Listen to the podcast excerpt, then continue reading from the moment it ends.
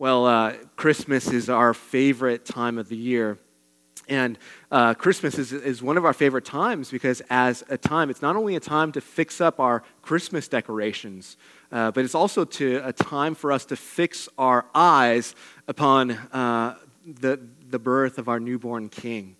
And one of the favorite things that we do as a family and as we've been doing over the, the, the times is just doing uh, a family devotions. And so we've been walking through Christmas traditions. And one of those things is just fixing our eyes and tearing away our eyes away from the things of this world and the things that might distract us onto what uh, is the purpose of this season, which is Christ. And so uh, one of the if you're looking for uh, creating traditions, if you're a young family, or maybe you're just a very mature family and you're looking for that, we really encourage a book by Nancy Guthrie. It's called Let Every Heart Prepare Him Room. And it's what it is it's a book of family devotionals um, in which every day has a theme, a short devotional, and then it also, for every week, she lays out a Christmas song.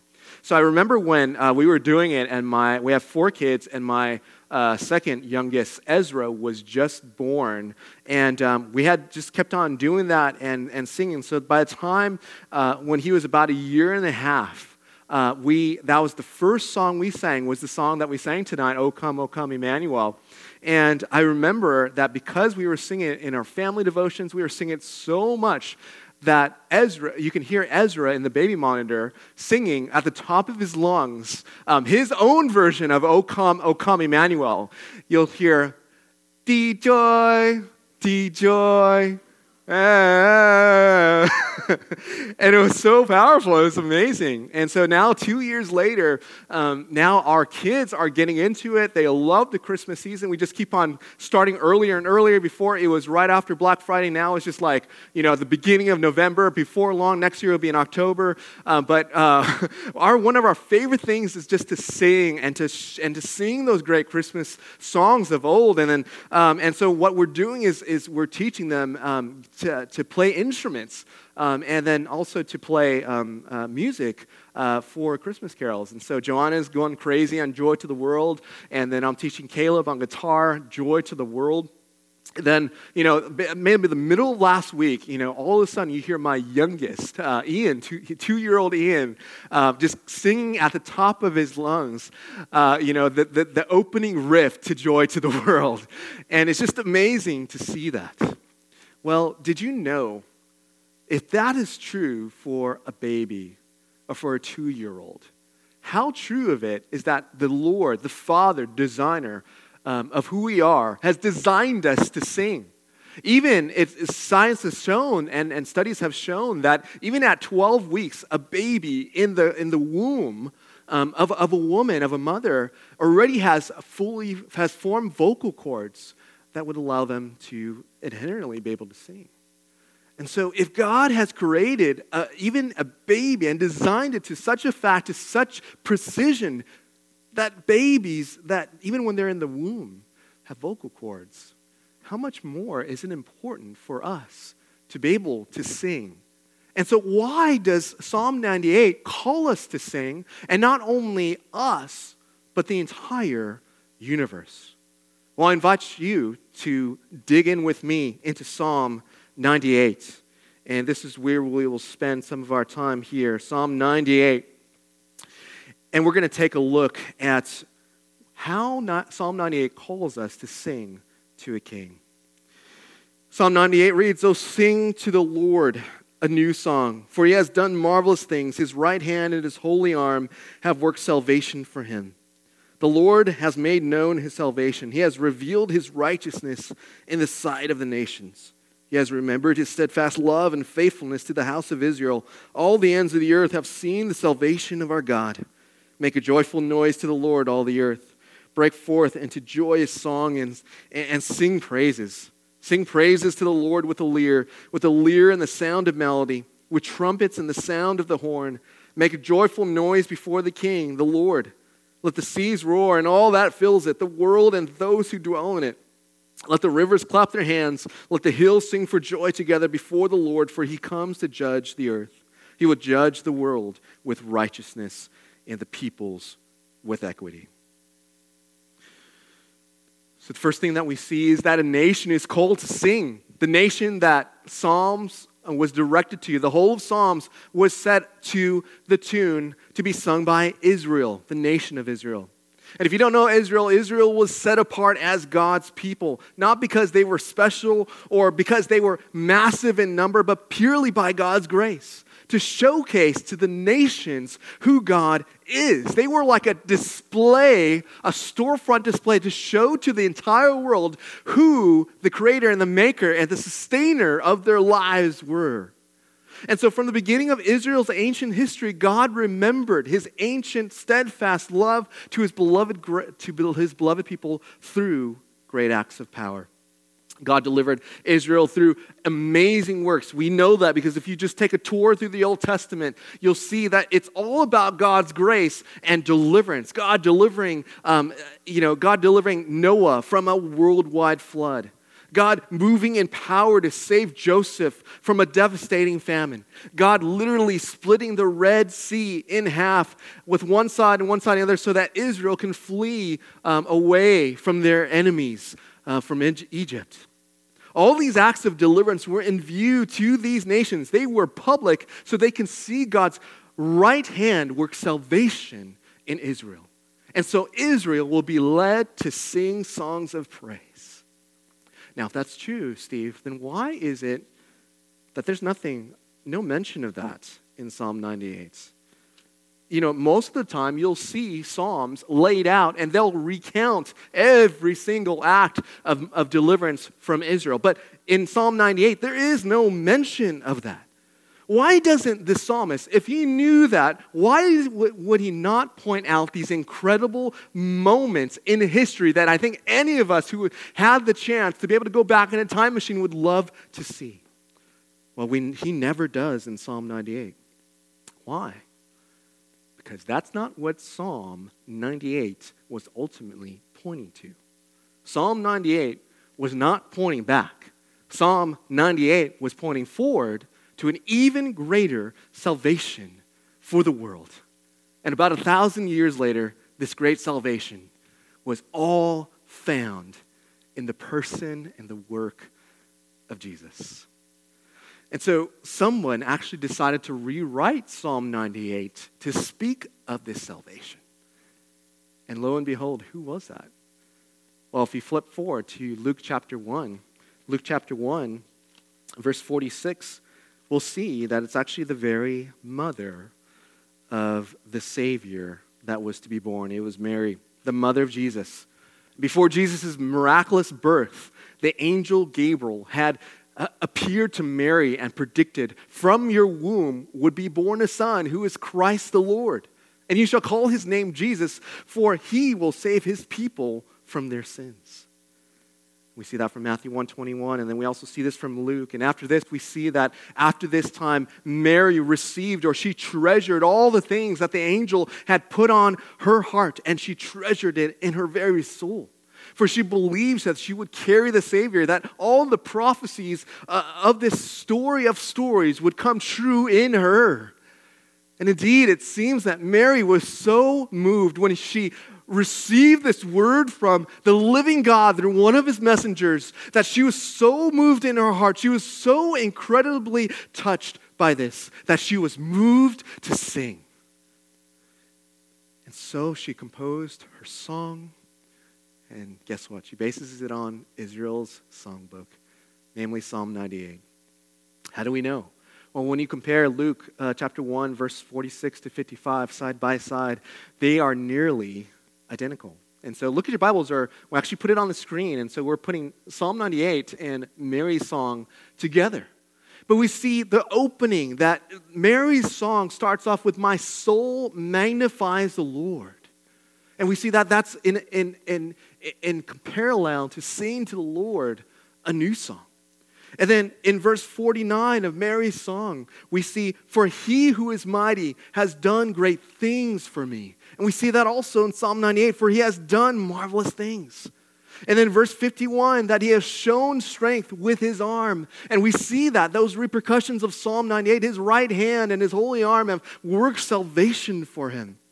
And then Mary then praises, and go, she goes into this um, story of stories in which she talks about how the humble uh, that God lifts his head and he serves them. He esteems the humble, but he takes care of the prideful. And at the very end of that, she says, And his mercy is for those who fear him from generation to generation. In other words, the Lord will make known his salvation revealed uh, in his righteousness to the side of the nations for who? For those who are humble, like Mary.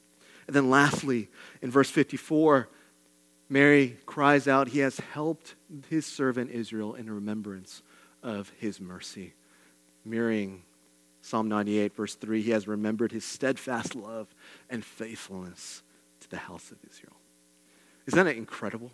That the fulfillment of Psalm 98 was found in the marvelous thing that Jesus Christ died for sinners like us. Now, you might be coming here today and, and, and you might have come in and maybe you were expecting just a regular Christmas service and, you know, we might, you know, make a, a basic Christmas message and, um, you know, with all the embellishments, maybe give light to uh, and talk a little bit about the, the backgrounds of the Christmas traditions and all those kind of things. But, and you might say, well, this God thing, well, I'm a good person. I haven't really hurt anybody. I think God will accept me based on the good things I've done, and surely that there is no, um, there, there, there's no, that God would basically um, look with favor on somebody like me. Well, yeah, you may be a good and moral person according to your own standards. But did you know that being good is not good enough? Because God's standard is simply this ultimate perfection. He calls us to be perfect. Jesus set the bar high when he says that those who would enter heaven, those who would be able to come into his, um, his kingdom, um, would have to go through the narrow gates and not the wide gate, because wide, the wide gate is something that would lead to destruction. But few are those who find the narrow gates. In other words, suffering and struggle are, are destined for, for those who would profess and confess Jesus Christ as Lord and Savior. And even before this, we see uh, that Jesus has given a very warning last week in Peter's message in saying that the very cost of following this king into his kingdom is the utter surrender of our very lives. If you look back in Matthew chapter 7, verse 21, Jesus gives a word of warning and he says, Everyone who says to me, Lord, Lord, will enter, not everybody who says, Lord, Lord, will enter the kingdom of heaven, but the one who does the will of my Father who is in heaven. Translation Have you completely surrendered to everything that Jesus has for you in every aspect of your life, from the very time that you were born, all the way until now, even unto the end of your life? Can you say without a doubt that you have obeyed every single word and every single command of the Lord Jesus Christ? chances are your, question, your answer to that question is probably a flat out no. Even one sin ruins us. That's not to mention the fact that it's impossible to be able to live perf- a perfect obedience to God, but also on the, on the back end to be able to not go against and transgress our Lord's commands. It's as if I was making an omelet like, my, like Christine made uh, this morning. And I ask uh, you what your favorite ingredients are. And um, you might say, oh, well, you know, you might say mushrooms or cremini mushrooms and uh, spinach and um, smoked salmon. You might just put some really mouth-watering steak in there. I don't know, carne asada. And you're, you're asking to put all this stuff in there. And I'm like, okay, yeah, sure. I'll be able to give you that omelet for sure.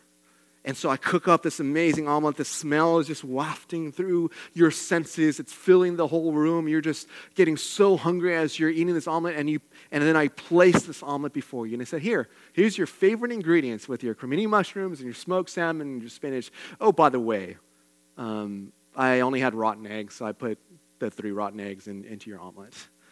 Um, nothing would, want, would allow you to be able to eat that omelet. No matter how many ingredients, no matter how many good things, how many awesome ingredients, your favorite ingredients in there, nothing would probably make you want to eat it. And that's the same way when it comes to sin and when it comes to the goodness of our own making, of our own standards. No amount of goodness can undo the sin um, of our hearts, the ones that only we know that goes down deep underneath. Nobody can atone for that, and yet nobody would be able to see it, but yet God sees not only what we do on the outside, but He also sees the very inside, the things that we would rather hide. As Paul put it, both Jews and Greeks are under sin. The whole world may be held accountable to God because we know in our heart of hearts that when we come before a holy and almighty God, we can never pass that test of holiness, absolute holiness before a living and almighty God. There's no one on earth that can do that because we are all under sin. Because we are all under sin, we are all under wrath and we deserve the very judgment, the judgment that Satan and his angels are reserved for, and that is hell, which is death and eternal separation from a loving and a holy God. And so you know the marvelous thing that God did. That Jesus, who sat at God's right hand, decided not to sit any longer from his place of royalty, but yet he said this that I'm going to go in love to save my people. And he entered into creation as a crying baby. And this is the Christmas storybook of, of how God wanted to save the earth through Jesus, and, who is fully man and yet fully God he, the one who has created the entire world, who willingly put himself at the mercy of the ones he created. Jesus did no, what no man could ever do, which is live a perfect, perfect life in obedience to the Father, never once failing. And then on the cross, he took upon the entire wrath of God against the sins of the world when he died in no place for sin. And then after three days, he rose again in the greatest show of power. God raised Jesus from the dead, and now he gives life to all those who would repent of their sins, meaning turn around 180 degrees from living for yourselves and for your own hearts and for your own soul's desires, and that you would turn away from uh, your sin and from your life to turning to God and turning to what He has designed for you, what He has prepared before you. Because He's the one who's designed you and created you and, and, and called you to Him to live for something greater than the, than the, than the, than the, the stories of this world, to live for the story of stories, the greatest story that was ever told, and that was the story of redemption through God's Son, Jesus Christ. Amen? That is your call, Hope Church. That is your call. And all those who would confess to not live for yourselves and to turn to Christ for salvation is guaranteed that Holy Spirit, so that now we can sing the victory of Christ too, just like Israel, and put our faith in a God who grants us forgiveness and redemption to be a part of his eternal family. So Jesus didn't die just so Israel can sing, Jesus died so we can sing. And not only that, take a look in verses 4 through 6 in Psalm 98 in Psalm 98. It says, Make a joyful noise to the Lord, all the earth. Break forth into joyous songs and sing praises. Sing praises to the Lord with the lyre, with the lyre and the sound of melody, with trumpets and the sound of the horn. Make a joyful noise before the King, the Lord.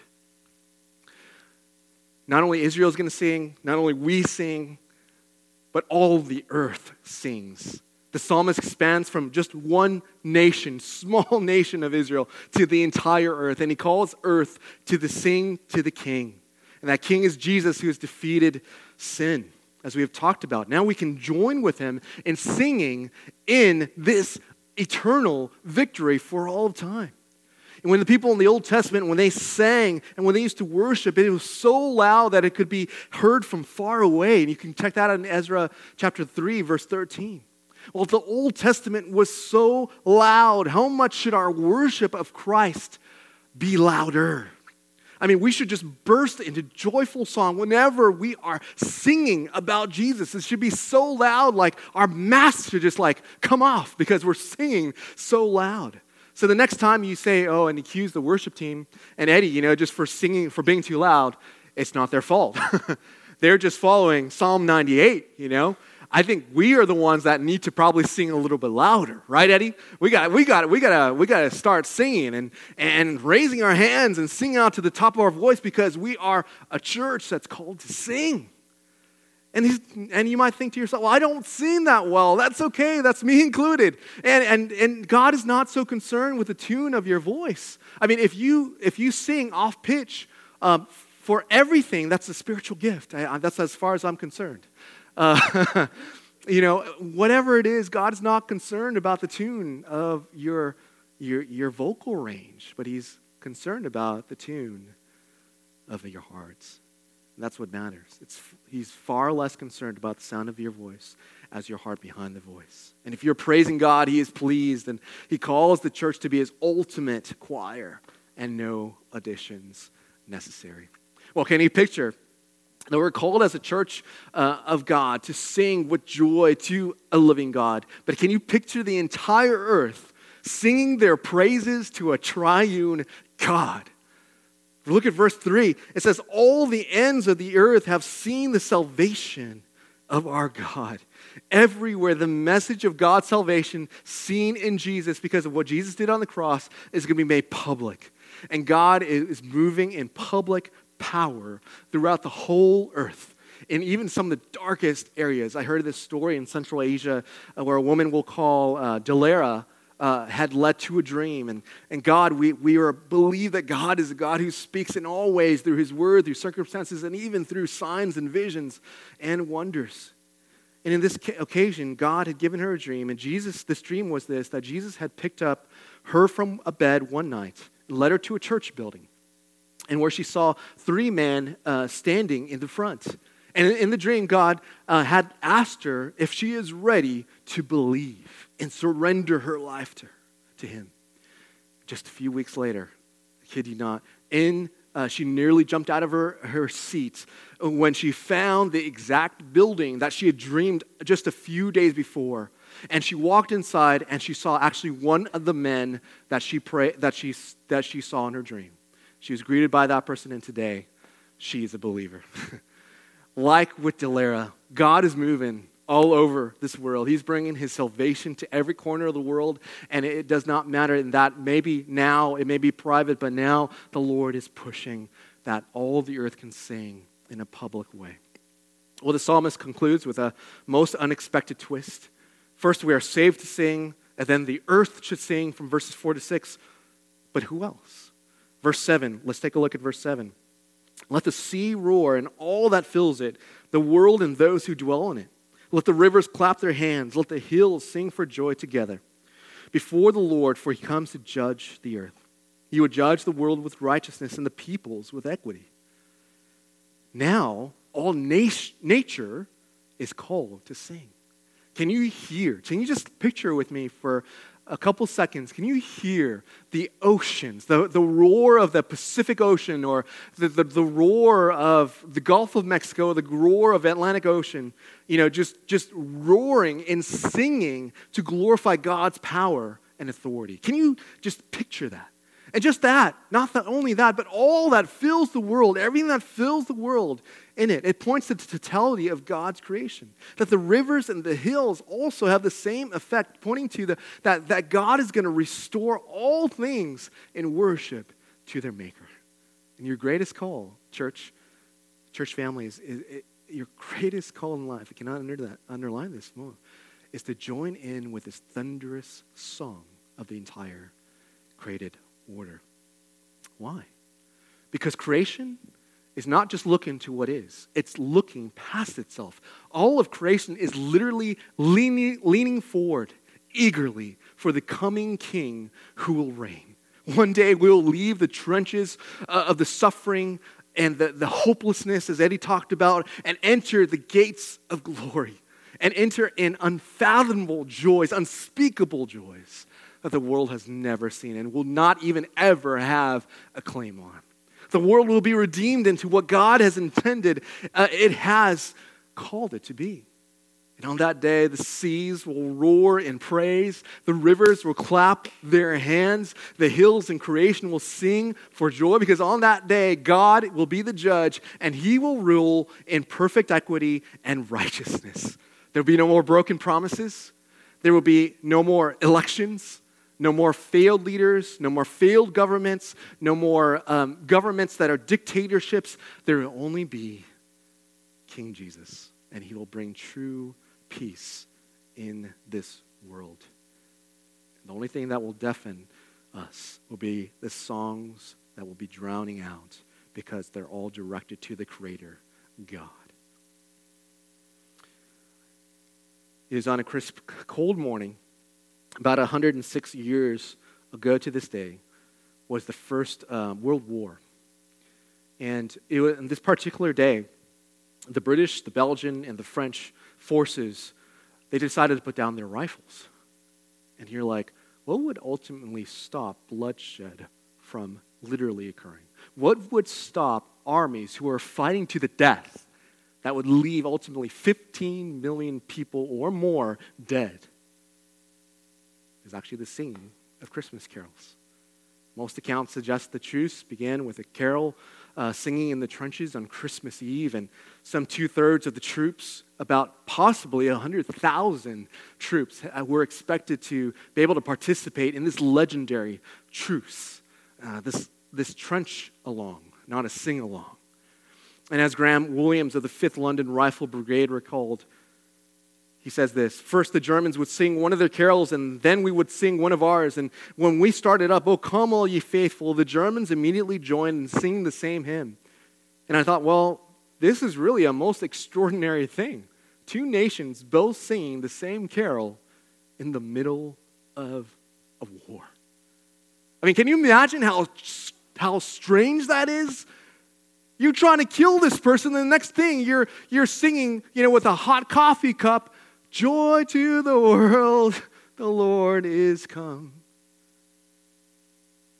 Picture what a strange and dark, but yet a ray of light had just come in. But this was just a truce, not a lasting peace. Alfred Anderson later recalled, recalled to the observer it was a short peace in a terrible war. Because literally hours later, the fighting resumed. And this shows that in this world, there's a desire to have a peace in a world that is not right. But yet, a few Christmas carols were not enough to bring true peace. The war would begin to drag on for four more years. And so, since then, we have not seen an ending of wars. But Jesus did not make a truce. Oh, family, Jesus came as the Prince of Peace to bring true peace. And that was by defeating the greatest enemy of all sin. And in the coming days, he will usher in a universal peace in which there will be no more fighting. He will judge the world with righteousness and equity. And that is the, the one day that we can truly sing joy to the world because the Lord has come joy to the world, let heaven and nature sing, then doesn't just sing of his birth, but it anticipates Jesus' return. It says that we long for Jesus to come in our brokenness and finally establish his good and perfect and indestructible kingdom that will never be destroyed. To defeat his enemies, sin, death, and ultimately Satan and his angels, and bring a cosmic peace to this world. And the entire world, as we've seen in this past year, is watching and yearning and waiting for this day, for this moment, for Jesus to come again. And the question is today will you join in the song and proclaim that Jesus is the King this Christmas? That He is the one that is the one true peace and the one who will bring a, lasting peace. Christ died in your place so you can sing. Will you join in that song? Have you repented of your sin and your rebellion and laid down your rifles and turned to the living God? For those of you who are Christians, have your singing, how's your singing been in this COVID season? Is your joy more rooted in the coming vaccine or the coming king? You know, let's be a singing church, Hope Family. Amen until the final day when our King returns. But let's not use singing. Let's just not sing. Let's use our singing for sending. We serve not only a singing God who sings in delight over us, He sings a song for you every day. His love for you grows stronger and stronger. He loves you with every ounce of His being. But yet, we also serve a sending God, a God who delights in showing His love to the entire world, just as He created Israel to do, so that we, they can sing and we can sing. We're the ones singing right now and before long, your singing will lead to other nations singing. Your singing feels gospel passion. Do not underestimate what our songs do. It's your songs that advance the kingdom. Your song is a war cry to the commander in chief to break down enemy strongholds, to make addictions and brokenness fall to bring peoples from all over the world in the darkest of darkness to, to Him. It is your songs. When you sing a song, you proclaim a death blow to the kingdom of Satan, and you show that Jesus is the king to come. And so I don't pretend to know everything that happens in your songs, but just trust the Lord now and trust the word now that what you're doing can bring songs of healing and hope and salvation. I wonder how many songs we have just thoughtlessly sung that God has used the prayer of our own souls to bring healing and peace and salvation to those around us. And I want to encourage you, Hope, we don't want to be just a landing place. We want to be a launch pad for mission. I wonder if, if, if we are called by ascending God, who are the people that God is calling us to? Historically, um, and I think this is true even today that we're called overseas. There's been so many of us that have been called overseas, but we want to see that pumped up for 2021. And maybe God is calling you to reach the nations here and, and, and being a singing church here in your communities, to the neighbor next door, the one that's dealing with COVID or loneliness, or the worker at Lowe's, or the, the worker that comes in to take care of your AC and it was so encouraging for me that I was able to have that conversation with somebody. And, and she allowed me to enter into the space of her brokenness, her being a single mom with four kids. And just we got to talk about Jesus together. What a joy that is. And how much more joy does our singing God wants to send us so that we can lead others to sing for him. So they're right here. They're right here at the Moutons apartments. They're right here at Chris and Keegan and Shao's apartments in Gulfton and Manchester and Chinatown. They're here in Cypress and Young Life. They're here in our schools, and the connection schools. They're here all around us. And we are called to sing the glories of amazing God and sing joy to the world because He is come and He's coming again. So I just want to invite you all to stand. I want to invite uh, the prayer team to come forward and um, just want to invite you to come and pray. We just ask that you would slip on your mask um, as you come in and you pray with one of the members of our prayer team. We would love to pray about uh, uh, anything with you, with anybody. We just ask that one man pray with uh, one man and one woman pray for one woman, or couples can pray together. But we want to invite you now. Maybe the Lord is putting on your heart a call to overseas. Maybe God is calling you and you're struggling with that. You don't know how that's going to look like in this COVID season. And maybe, you know, you're thinking about borders, you're thinking about safety, and you're thinking all that, but you know that there's a stirring call that you're called to be sent. I want you to, to be able to come up and encourage you to pray and process that through somebody. Maybe you're hurting emotionally because you're struggling because you've lost a loved one this year and you are just lonely and just feeling lost and brokenness. We want to invite you to come for prayer and for comfort um, and for anything else the Lord lays on our heart. It is our privilege to pray for you also. It's a privilege to sing. So let's do that. Let me pray us in this time. God, we thank you so much. We love you. We praise you. Thank you, Jesus, that you sing a song over us and your banner over us is love. And Lord, you call us, God, not only Israel, but us to sing. Father, we pray that our songs would feel spiritual warfare. You would feel us to go into the very darkest of darkness eh, and the very broken spaces of our world to be able to share Christ to anybody who needs to hear the good news of Jesus, that He is the one that we can put our peace, that we can put our rest on, that we can trust in. Father, we pray that you would do that in a powerful way today as we are people come to pray and as they sing. In Jesus' name, amen. We come forward now.